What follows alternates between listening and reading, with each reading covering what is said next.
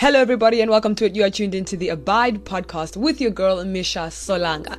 Now, we have been running the Psalm 23 breakdown for about two weeks. This is the third week, and the third episode has a little bit of a shift and a change, okay? So, just a heads up, this one is not shot in my bedroom studio. um, this episode was shot at church because I was preaching this very message that I'm sharing on YouTube as a series. I happen to preach the third episode at church as a sermon. So you'll see it if you're on youtube. You know it's it's the, the video is different. And if you're hearing it audio wise you know you can hear that there's some babies in the back. There is um, amens and hallelujahs from the congregation. But we bless god for all of it. And i really pray that you guys are able to transcend the audio you know um, little things and just hear the voice of god and hear what god has in store for you in this particular episode. But from myself i'm so excited to have you hear it. I hope you enjoy it but more than that, I hope that you are edified by it. All right, guys, see ya. I'm so excited to share today because oh God is so good. Let me not let me not testify. Because those of y'all who know will know that I hit 10k on Instagram and it's only by the grace of the Lord. Um, you see, you don't shout because you guys are not Gen Z, so you don't you don't know. you don't know what that means. I'm boomers, not the millennials. So, you know, I'm sure you don't see the, the relevance and the value in that. But uh, we praise God for every opportunity to share His word, you know, and for every life that is touched. Because, you know, the Bible says that with one soul that is redeemed back into the kingdom, the heavens celebrate. So, our main scripture that we're going to be reading from Namhlanje is Psalm 23, verse 3. Um, we may rise, I'll read it for you because the Ne?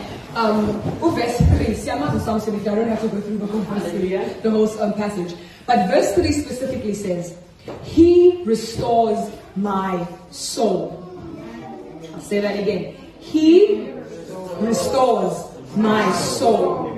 He leads me in the paths of righteousness for His name's sake. You may be seated. One thing about me, I love a good story. If I'm going to share something, I would like for it to be, I, I like a structure. So when I was reading this, I was like, Father God, if I'm going to break this down now for the congregation, you need to take me to a story where it makes sense. Why are we coming in the midst of it where King David says, He restores my soul? And then he then has a semicolon, the scripture puts a semicolon, and it says, He leads me in the paths of righteousness. Now, for those who love English, you know that a semicolon is there to join two independent sentences with the same train of thought. So they are two independent sentences, but they are going to the same place. They are interlinked. Why do I mention that? This means that King David was trying to tell us that the restoration of our souls is connected to the leading of our, for, for Jesus to lead us down paths of righteousness. Okay, bear with me. Walk, walk with me through this one. Now, my first question to God is, why then do we, why do we need restoration? Why is beginning again down where we now need to be restored? What happened? And we took me back. He took me back to Genesis 3. You don't have to rise, I'll read it um, um, So, in order to understand why all of a sudden we need restoration to take place in our souls, we have to, we have to understand what happened initially. Anna? So I'm like, okay, God, give me a story. Break it down to me so that I can break it down to everyone else. Yeah. Genesis 3, verse um, 1. I'm going to read verse 1 to about verse 6. Eating now the serpent was more cunning than any beast of the field which the Lord God had made. And he said to the woman, This is the serpent. The serpent said, Has God indeed said, You shall not eat of every tree in the garden? Did he really? Are you sure? That doesn't sound like the good God I know.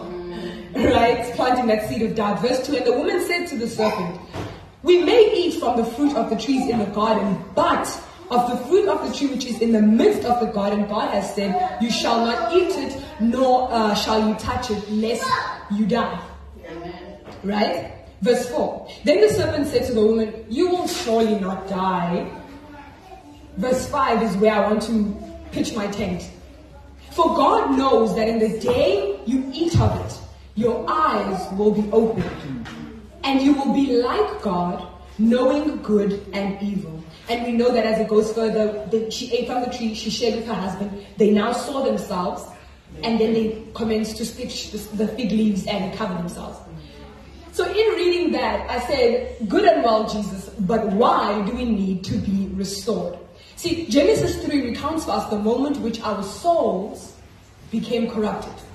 Okay. Hmm. Next, Genesis 3 verse 5, or rather that whole story, recounts for us the moment in which the enemy came and disrupted the original intent and plan of God for man. Amen. Right? Note in verse 5 where he says, For I for God knows in the day that you eat from this tree, your eyes will be opened.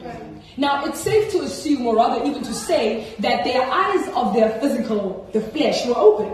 I mean, we see in verse in chapter 2 where Adam sees the animals, he sees the trees, he names them, his wife is made, he sees her and he calls her the bone of my bone and the flesh of my flesh. Yeah. So it's safe to say that he could see physically. Right?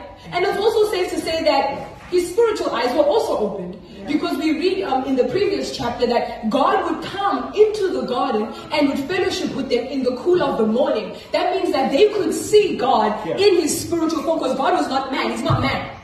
That was not Jesus. Right? That was not Jesus. So the eyes of the flesh were open, the eyes of the spirit were open. But verse 5 he says, there's another set of eyes that God didn't mean or intend that they be opened. Mm. So which eyes is, is the serpent referring to? Because we, we forget as believers that the serpent knows things that we don't know because to us the things of the spiritual realm are, are, are kind of you know, cloaked until God so reveals them to us. But He can see everything. He knows what's going on there, right? So He says to them then, I want to open these eyes because when these eyes are open, I can cause a friction. I can cause a split. I can remove you from that relationship with God. But Eve doesn't understand this. So he's referring to the eyes of the soul, which is often referred to in the Bible as your heart. Right? Ephesians 1.18 will say, I pray that the eyes of your heart, aka the eyes of your understanding, aka the eyes of your will, your desires, your emotions, your feelings are opened. So I want you to know today that when the Bible speaks of your heart, it's referring to the soul area, neck, which is now opened as we read from Genesis 3.5. So basically, what happened now is that Eve and Adam were able to perceive that which they could not before perceive. Mm. Yeah. That which they had no need to perceive. Mm. Because in the original intent of God, everything was good.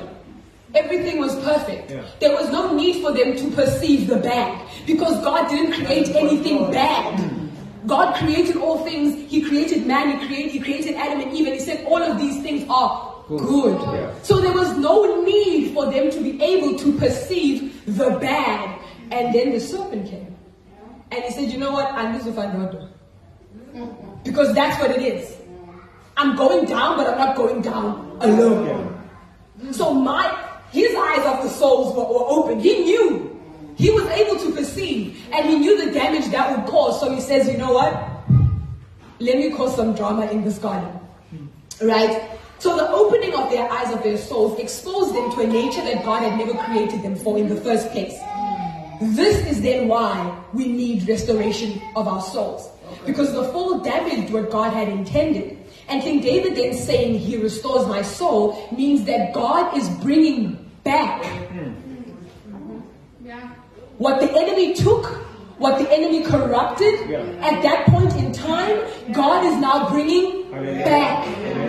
So King David says, he restores my soul. Not he restored, and I like the way the song is written in present tense. It's a proceeding word. Right? It's written in present tense. He doesn't say he restored in the past. He says he restores, which I think is so important because every day we live, I know I need that restoration every day. Amen. Amen. Hmm. He restores my soul. So King David now is basically foreshadowing or he's foretelling what Jesus Christ, who is, because remember in the beginning, he establishes relationship between him and God. And he says, the Lord is my shepherd. So he denotes the type of relationship we have. So when we enter into this relationship with God, where we are able to recognize Him as our, our shepherd, as our Lord, as our God, it's then His responsibility. It's not ours Yeah. to fix our souls. Hmm. It's not my responsibility to fix those bad parts of me that are cringe. When I'm submitted to God, He restores my soul. Praise God. Jesus came in the New Testament and died on the cross to restore us to the original design of God, which obviously included the restoration of those souls. Now, I said at the beginning that these two are independent sentences, right? But they have the same thought. So it's the end of Zienda when one. And I was like, okay, God, what, what, what, are you, what are you telling us here? You've told us that in the past, this is what happened, and Jesus comes to restore our souls. But what does this have to do with, our, with us walking in righteousness? See, anyone who knows Clan Igusha or who's experienced that whole life, and I've heard, I've never experienced it for myself, but I've heard that Igusha are very stubborn. Sheep generally are stubborn animals. So now, God is being very humorous when he says, We are sheep. Right? Because you can, it's hard to lead a sheep. Ne? Now, he says to us, He restores our souls. Remember, I said they're connected. Bear with me. He restores the soul so that he can be able to lead Yeah. the sheep in the paths of righteousness. Are you hearing me? The soul has to be restored before the shepherd can lead in paths of righteousness. It's some versions that don't. I read a bunch of versions of Psalm 23, verse 3, and I saw a lot of them left out the part where he says, He restores my soul. I was like, mm-mm, mm-mm. Something's wrong here. Because now you're missing the fundamental part. Before the shepherd can lead you, your soul must first be restored. That's why even if even Apostle Paul will then say, for, for, for see now, you know, old thing, the old man is gone and the new has come. Because when we are in Christ, we are new creations. That newness is vital. Remember in the Gospels, they say that you cannot pour new wine into old wineskins. That restoration is vital. We have to be restored. The Apostle Paul prays this prayer in Ephesians 1.18 for the church at Ephesus, and it's a very specific prayer. It's a specific prayer, not praying for their outward walk. He's not saying, I pray that you walk, you know, and you are. He does say that in other books. But for this specific portion, he says, My prayer in verse 18, he says, And I pray that the eyes of your heart, hmm. the very center and core of your being, may be enlightened. That it may be flooded with the light of by the Holy Spirit, so that you will know and cherish the hope, the divine guarantee to which God has called you, that you may understand the riches of his glorious inheritance in the saints. And when I read it, I was like, this is a prayer of restoration. Mm-hmm. Amen. This is Apostle Paul praying for restoration of the souls of the saints. Mm-hmm. So we said in the church as believers, because we spoke, we're talking to the church, right? We're talking to the body of Christ. We cannot be in the church operating with souls that are not restored. It's not gonna, it's not gonna go. And you know, when we look in the church and we see a lot of friction, we see a lot of people pulling one way and the other, people developing new doctrines and new theology and all of these things that are not in in line and in alignment with the word of God. It goes to show us that the souls here are not restored. Because if you're doing something that is in contradiction with the word of God, you're not being led by God. Hmm. I think, I'm not sure, I think it's in Romans where he says, um, for those who are led by the Spirit of God are sons of God. It's Romans, right? So if we see that there is a, a movement that is in contradiction or that is contrary to the word of God and who God says he is, there has been, there's, there's a mist, there's a fundamental miss or gap that has happened there. The soul was not restored. So Apostle Paul comes in and he says, you know what? That what I am getting, but I pray that the very center and core, that your soul, that the eyes that were never supposed to be opened, but now that they are, I pray. Because okay, maybe, maybe maybe some people are like, this. so what do you mean with the souls? What I the soul is your, your your heart. It's your emotions. It's your will. It's your desires. It's your passions. It's those things that make you feel like, mm, I'm me. You know, when, when, when you're annoyed, this happened to me, was it this week or last week? Something happened and I just got really annoyed. I was so annoyed. I wanted to be petty and email people and and that was my soul area. It was just it's self-gratifying. I feel this way, so my actions are justified because I want to make myself feel some. Do you know what I mean? But the Spirit of God is like, but no, that's not how we react to situations. Just because you feel a certain type of way doesn't mean now you must act on it. And that's the Spirit of God regulating the soul area. Now, the soul will rise up. Oh, it's Apostle Paul, he says, he says, we have the power to take into captivity, oh, to subject every thought, mm. every behavior, mm. every emotion, every feeling. So we have the power to subject the soul oh, that is now opened. Mm. Right? So what the devil meant for evil, God already had a strategy to fix. So when Jesus died and restored, God gave us the power. Jesus said, all authority has been given to me. Right? And and this, ooh, um, we like dominion. The word just came up to me. Dominion is good and well outside, but dominion doesn't happen in your in your sphere of influence unless if it happens to you. If I don't have dominion over my soul area, because my soul area influences what I do if it is in power. If my soul area is elevated above my spirit man, that is connected to God, problems. Because then I'm going to be swayed. You know that scripture that says, do You are moved by every wind of doctrine. It's like in life, when every little thing moves you, it's because you're governed by your soul area. Your spirit man has not risen up. You have not fed it enough and given it the strength to be able to overpower the soul. Mm-hmm. Right? Mm-hmm.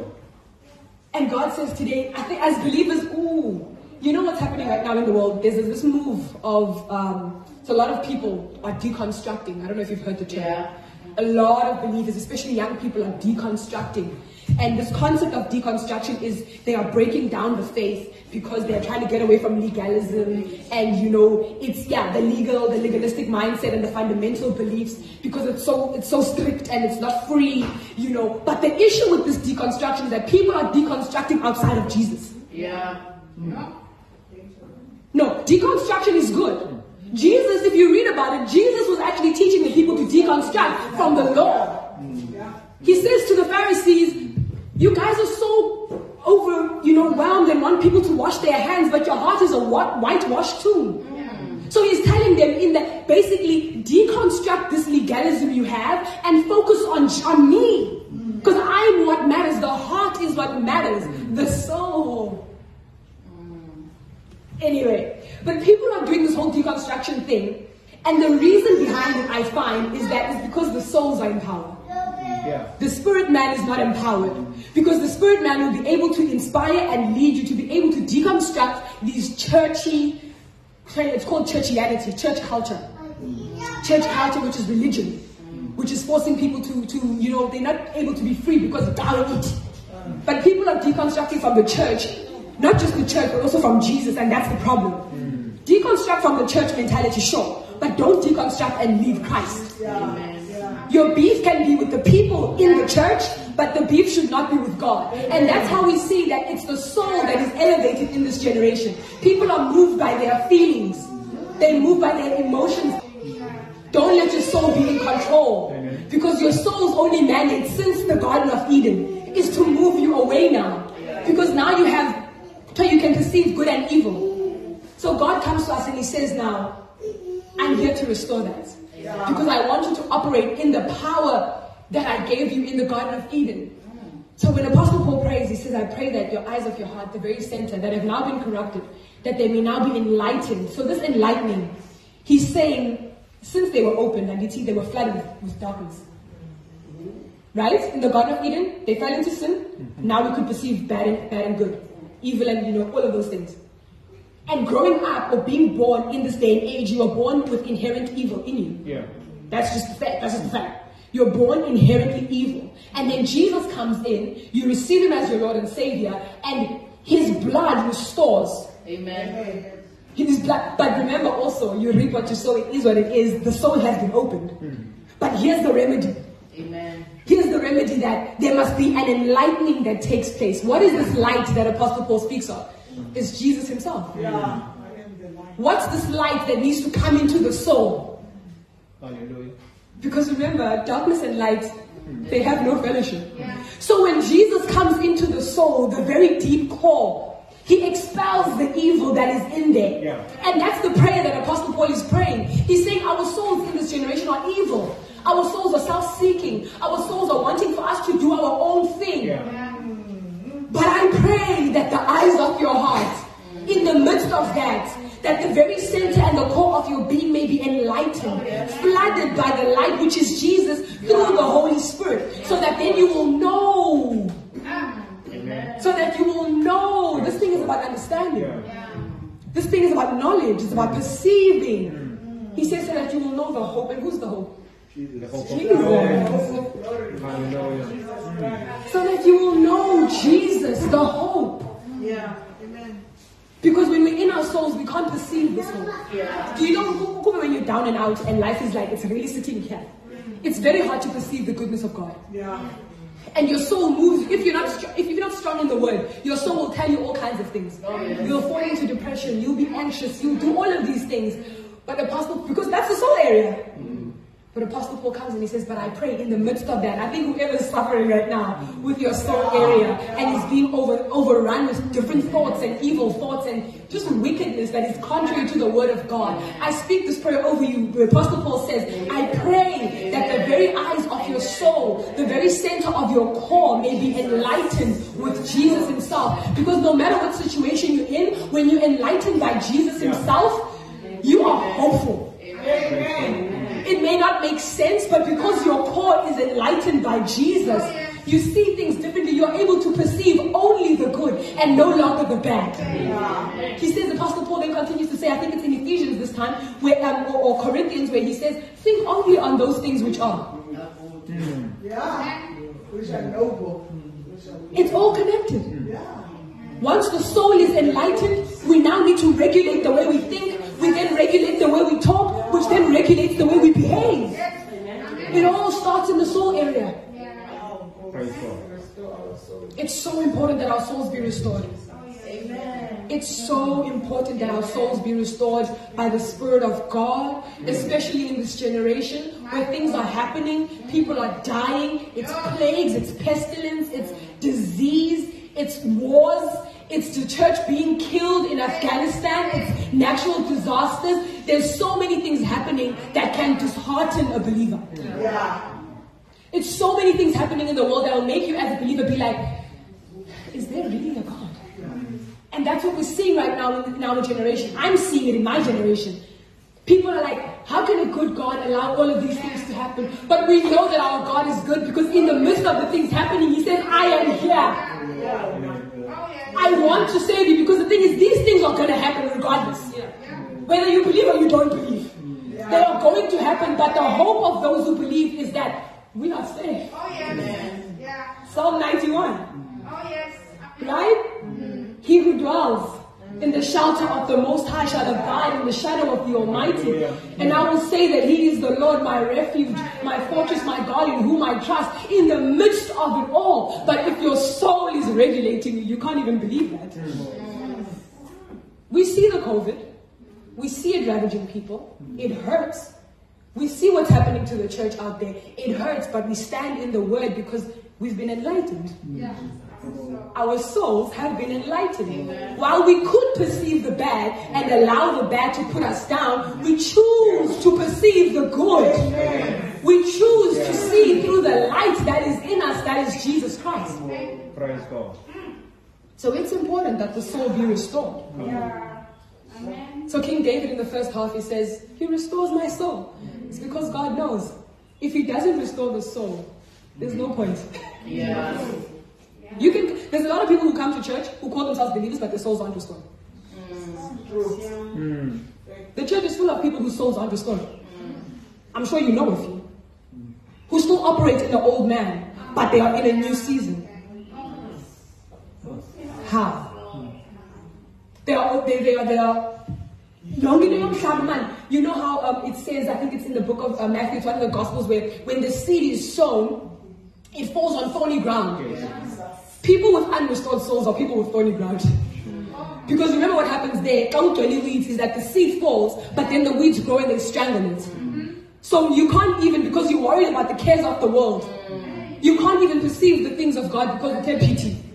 You're perceiving the world and you're not perceiving the word. Praise God. We need to pray for enlightenment of the souls in this, in this church.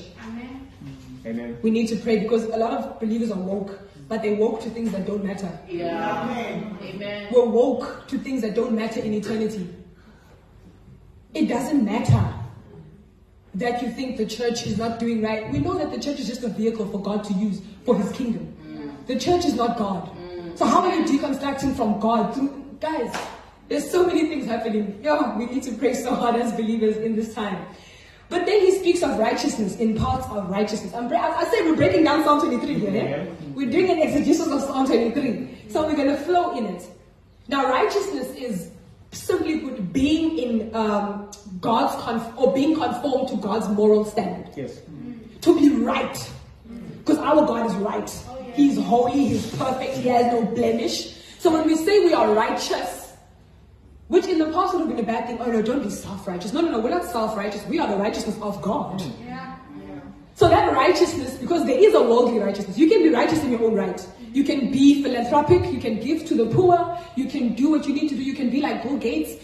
Bill Gates is righteous in the world standards, in the world's view. Yeah. He's a righteous person because he gives to the poor. He, he's doing things, you know, vaccines and this and that. But that doesn't matter to God. Mm. because man's righteousness does not equate to the righteousness of God. Let me, let, me, let, me, let me show you something. Remember the story of um, the wedding the wedding banquet? Yes. The wedding banquet. I think it's in Matthew, Matthew 14 or 13. And what happens there is, I want to jump to verse 9, where he sent out the invitations, and now the people are in. And that I think was on Friday where you reminded us that the wedding garment, the wedding um, banquet is a reminder, you know, of the church being brought together with the bridegroom. You know, um, at this wedding banquet, everyone is there and they are seated. And there's one man that the master comes to, and he says, "Hey, friend, Yeah. Where's your garment? you're not dressed accordingly. You don't, you don't, you don't look like you fit in here. You're not, you're not for the, you're not right yeah. to be here. And I remember reading that, and I always wondered what was that about. And in Jewish culture, or his in that time, when you came to a wedding and you came in the door, the master or the host of the wedding gave you what to wear. You couldn't just come with your own outfit to someone's wedding in that time. You were given a robe. And Isaiah speaks, I think it's Isaiah 61, where he speaks about the robe of righteousness. God adorns you with the robe of righteousness. See, he leads you in paths of righteousness. Not your own righteousness, but his righteousness. Yeah. Hmm. There's a righteousness of the world that doesn't count for anything in God's eyes, but then there's His righteousness which He gives you at the door. Hmm. Who's the door? Jesus Christ is the door. He says, I am the way. Yeah. And those who come, you can only get to the Father by coming through The door. the door. So when we come to the door of this wedding feast, when we accept Jesus Christ as our Lord and Savior, automatically righteousness is imputed onto us. Amen. We are given a righteousness that is far, that far precedes the righteousness of this world. That is why we can, in a generation that is full of lust, a generation that, that advocates for sexual pro, pro just being provocative and doing whatever you want. As young women, we're able to say that, no. For I know that my body is the temple of God. In a generation where you can do whatever you want and you'll be fine, you can do, we say no. My God says what is good for those may be good for them, but not everything is good for me. In Proverbs, he says there is a way that seems right, but it leads to death. Hmm. So when he leads us to these paths of righteousness, we need to understand that this moral standard, we cannot achieve it on our own. That's why it's important that he leads us to it. Right? Once we've been restored, we cannot then achieve that moral standing with God on our own. That's why it's important that Jesus leads us to it. Amen. As I conclude, wrapping it up, I just want to set whoever free from the misconception that you have to struggle and work hard to be righteous. It's not your, you don't have to do all of that because Jesus, as believers, we do, we work so hard, we struggle, we strive for things that God would have done for us. Like, no, no, I ngelilonke bethe emaqatheni. hi, hi. Like you're doing all of these things and you're binding yourself. You're not living in the freedom that God has called you to because you're trying to make yourself righteous. Where God says all you have to do is be submitted. Yes. That's the freedom we have in Christ. Is that all He requires of us is an open heart, an available heart that says, Lord, do you. Amen. And when we say that, you give him, you actually give him free reign to rule in your life. He does all of these things for you. Remember Ezekiel, is it Ezekiel 30, 36? Where God then says, I will remove your heart of stone Yes. and give you a heart of flesh. You don't have to change your heart. All you have to do is say, God, I'm willing to try. God, this is hard. I want to stop doing this, but I don't know how. That's okay. Come as you are, but don't don't stay as you are. Allow Him to transform you. Amen. Praise God. Our righteousness is not enough. It won't get us in the good books of God. We have to be in right standing by His standard, not the standard of the world, by His standard. Because the righteousness of the world is not good enough. Righteousness of the world is, is, is actually quite evil if you think about it. Because in Romans 1, he speaks of how people will say evil is good. When God has left us to our own devices and is deserted us to our, to our own sin, He says people are, are willing to say, "Go even go get wrong, or siyazi uba it's morally debased. We'll say, no, it's good. I mean, you know, good and bad is subjective. If it's good to you and you're not harming anyone, uh, that's what people are saying. But we know that there is a higher standard. Our God is the standard. So we have a responsibility to just submit ourselves to Him and allow Him to change us. When He died on the cross, He imputed righteousness. Right? And He doesn't give us, He's so good. He doesn't ask anything of us that He hasn't done. Mm. Again, mm. He doesn't ask anything of you that He hasn't shown you before. When He says, be a living sacrifice, because this is what it is. Romans 12 says, it is your, it's your basic duty, honestly. Just be a living sacrifice. What that means is that as humans, every day we make mistakes, but we get up and we go back to the altar. That's the thing with the, with sacrifice that's not burnt or that's not dead. It can move. But blessed be to God who, who gives us the quickening of our spirits that says, hey, I messed up. I need to repent. Amen. And that is a show of the restoration of our souls. Because someone whose soul has not been restored won't even see the wrong in what they're doing. So we thank God in this time for His goodness, and we thank Him that He restores our souls and that He leads us in paths of righteousness. Now, let me close it off properly because in the end of that verse, He says, For His name's sake. So it's not about you. He's not leading you in paths of righteousness for you. He didn't raise up the nation of Israel for Israel. It wasn't about Jacob. Hmm. It wasn't about Abraham. It was about him. Because the original intent was that the other nations would see the goodness of God over this one nation and inquire, hmm. Who is your Lord? Oh, and in this day and age, He is trying to restore our souls and lead us in paths of righteousness. Because when the righteous succeed, hmm. guess who gets the glory? It, it, guys, it's not God's desire for us to suffer. It's not His desire for us to, to look sh- shady and undesirable. Because then where's the glory for Him in that? But when we live in righteousness, remember, guys, the Bible says the kingdom of God is like a wedding feast. So everyone who was at that wedding feast was righteous. That means that everyone in that banquet space was in the kingdom of God. And when we are in the kingdom of God, we are sons, right? Amen. And what do we know about sons? That sons are given dominion. They rule on behalf of the Father. Hallelujah. So we need to pursue this righteousness, but we pursue it by submitting. We pursue it from a place of rest. Amen. We don't run after it. We don't chase goodness and, and all of these things because in the further down he says goodness and mercy chase after me. They follow me. I don't have to do ah the freedom that is in Christ. May we dispel this notion that you have to work and, and strive and please people and do this to receive the favor and the goodness of God. Because if we read Psalm 23 alone, we see that the things of God follow those who are righteous and who are subservient to Him. Thank you very much. Amen.